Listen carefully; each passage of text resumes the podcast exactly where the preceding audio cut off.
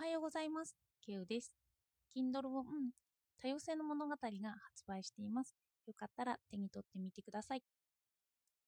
今日なんですけど、大乗仏教と西洋哲学の共通点という題で話したいと思っています。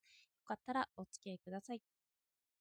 私は西洋哲学ばかりやってるんだなということを倫理の教科書などを見て思い立ったんですよ。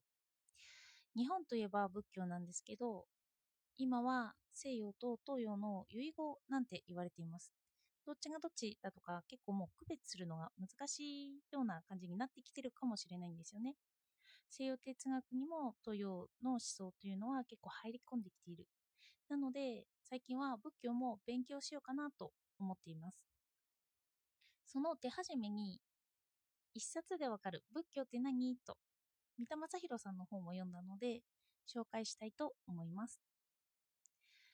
この本では仏教は物語だ。みんながこの昔から伝わる大ベストセラー大ベストセラーの物語を知らないなんてもったいないという趣旨が書かれていました。これってまさに私のイメージとは違ったんですよね。私の仏教の従来のイメージはこうです。これはこうしなければいけない。規則に従わなければいけない。〇〇しないといけない。というような堅苦しいイメージだったんですよ。でもそれは仏教の初期だけなんですよね。仏教は大乗仏教と小乗仏教というふうに分かれるようになってます。なので、〇〇しなければいけないという固いイメージで説かれているのは小乗仏教にあたります。初期の仏教です。教えに忠実であって守らなければいけない季節規則があるのは少女仏教で大乗仏教というのは少女仏教を批判している側面が強くも出てるんですよ。それで口頭で語り継がれている物語の様子をしているのが大乗仏教でもあります。例えば大乗仏教で有名有名なのが結馬教です。結馬は人物名で批判の名人です。例えば、座ってきちんとした姿勢で悟りを開こうとしている人に対しては、そうやって姿勢に縛られているから悟れないんだよって言うんです。寝転んだ姿勢でもいいんじゃないかって。お布施を貧しい人にもらっている人のところに行けば、どうしてお金持ちのところにも行かないんだ？というふうに批判をします。お金を持ってそれを配っている人に関しては、あなたは知識を人に与えた方がいいんじゃないかって批判をします。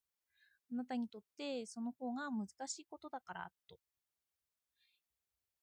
こうや、こういうストーリーが12個ぐらいかもたくさんあると思うんですけど、ユイマは釈迦の弟子たちを次々批判してやり込めるんですよ。形式主義批判とか、理論が過剰な難解な宗教批判をユイマはしてきたんです。この初期の仏教に対して少女仏教だと言って大乗仏教を説くという形なんですよね。私が思ったのはこの態度って西洋の哲学のようでもありますよね。既存のものを疑っていくスタイルです。そしてそのスタイルがすでに大乗仏教にあったということなんです。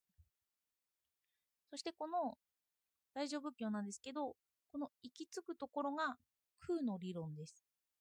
すべてが空だというものですよね。私のイメージだと空の理論という難しいのがあってこれに従わないといけないんだろうなというイメージもあったんですけどでもこの空の理論ってそうじゃないんですよね。この空の理論というのはこのユイマがやっていたような否定とも取れるんですよ。ある形のあるものに対してただ否定をする。でも否定って形がないじゃないですか。私はよく小論文とかでも批判はよく出てくるんですよね。これってここの箇所が批判できるよねって。で、その後に言われがちなのが小論文の先生とかに、じゃあその問題に対してどうすればいいの？という問いなんですよね。例えば、の環境を守るためにリサイクルをしようというふうに歌われています。でも、リサイクルをする場合、資源回収、特にペットボトルの回収とか、あと、キャップの蓋の回収に関しては、かえってそれをすると環境破壊になるよというようなこともあります。こうやって批判はできるんですよね。でもその批判した先に、そしたらじゃあその後どうするの？リサイクルっていう理念はいいんじゃない？みたいな、と言われるんですけど、とりあえずこの批判する形のないものに、あの、批判する形のないものに形を与えるものとして、空の理論を当てはめておけばいいのかなと本を読んでいて思いました。あの、批判って形がないですよね。だから空の理論という。本では空の理論を私たちがテレビを見て感じるようなものだと説明していました。私たちがテレビを見たときに美味しそうなステーキとかパフェとかが映っていたとします。その時に私たちはそれが偽物だと気がついているんですよね。それと同じだと言っていました。世間のものは液晶に映るただの映像のようなものだよと、実際にはないんだよというのが空の理論でもあると言われているんです。それでも実践的にするとすれば、それすら否定もできるかもしれないんですね。形がないから。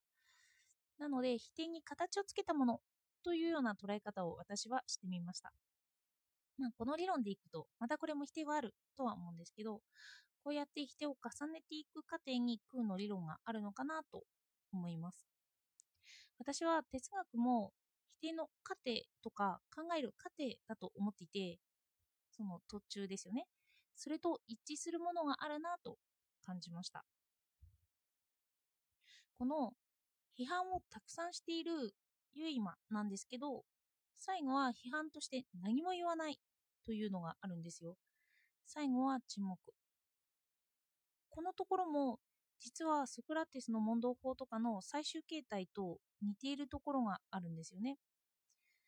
ある本によれば、ソクラテスは言葉をそこまで信用していなくて、最終的には言葉の消滅を目指したと言います。さらにソクラテスって書き言葉として残すことを否定しているんですよね。このソクラテスの対話と空の理論が似ているなと私には感じられました。例えば、クレタ人は嘘つきだというパラドックスがあります。のクレタ人である人が、クレタ人が嘘つきだと言ったら、それがパラドックスになってしまうという話なんです。その人のことを信用しても、その人がクレタ人だと、まあ、クレタ人は嘘つきだというのが成り立たないということなんですよね。